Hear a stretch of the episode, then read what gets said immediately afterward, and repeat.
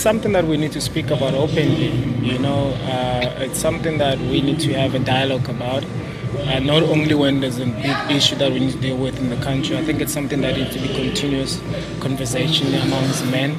And uh, and now, because we're living in a very unique era where men are actually now become expressive of how they feel.